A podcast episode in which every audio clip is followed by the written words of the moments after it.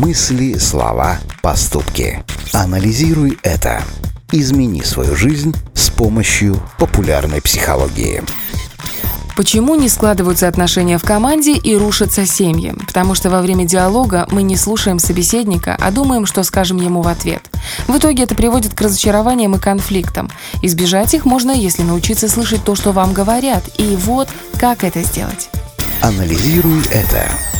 Еще Марк Твен говорил, что человеку дан один язык и два уха, а не наоборот, а значит нам нужно больше слушать других и реже их перебивать. Как минимум, вам необходимо дать высказаться до конца оппоненту, задать уточняющие вопросы, осознать сказанное им, а уже потом выдавать свои ответы. Постарайтесь во время беседы не отвлекаться, а концентрироваться на сказанном. Когда у вас происходит диалог, не нужно в это время думать о том, что вы приготовите на ужин, разглядывать облака за окном или отвечать на сообщения в телефоне. Сосредоточьтесь на словах говорящего, иначе вы рискуете упустить нечто важное. Обязательно следите за мимикой, осанкой и скоростью речи собеседника. Невербальные проявления часто говорят больше, чем то, что произнесено вслух, и могут многое сказать об истинных намерениях оппонента. Анализируй это. Ну и самое главное, научитесь понимать те идеи, которые вложены в слова. За каждой произнесенной фразой стоит какой-то смысл и побуждение к некоторым действиям.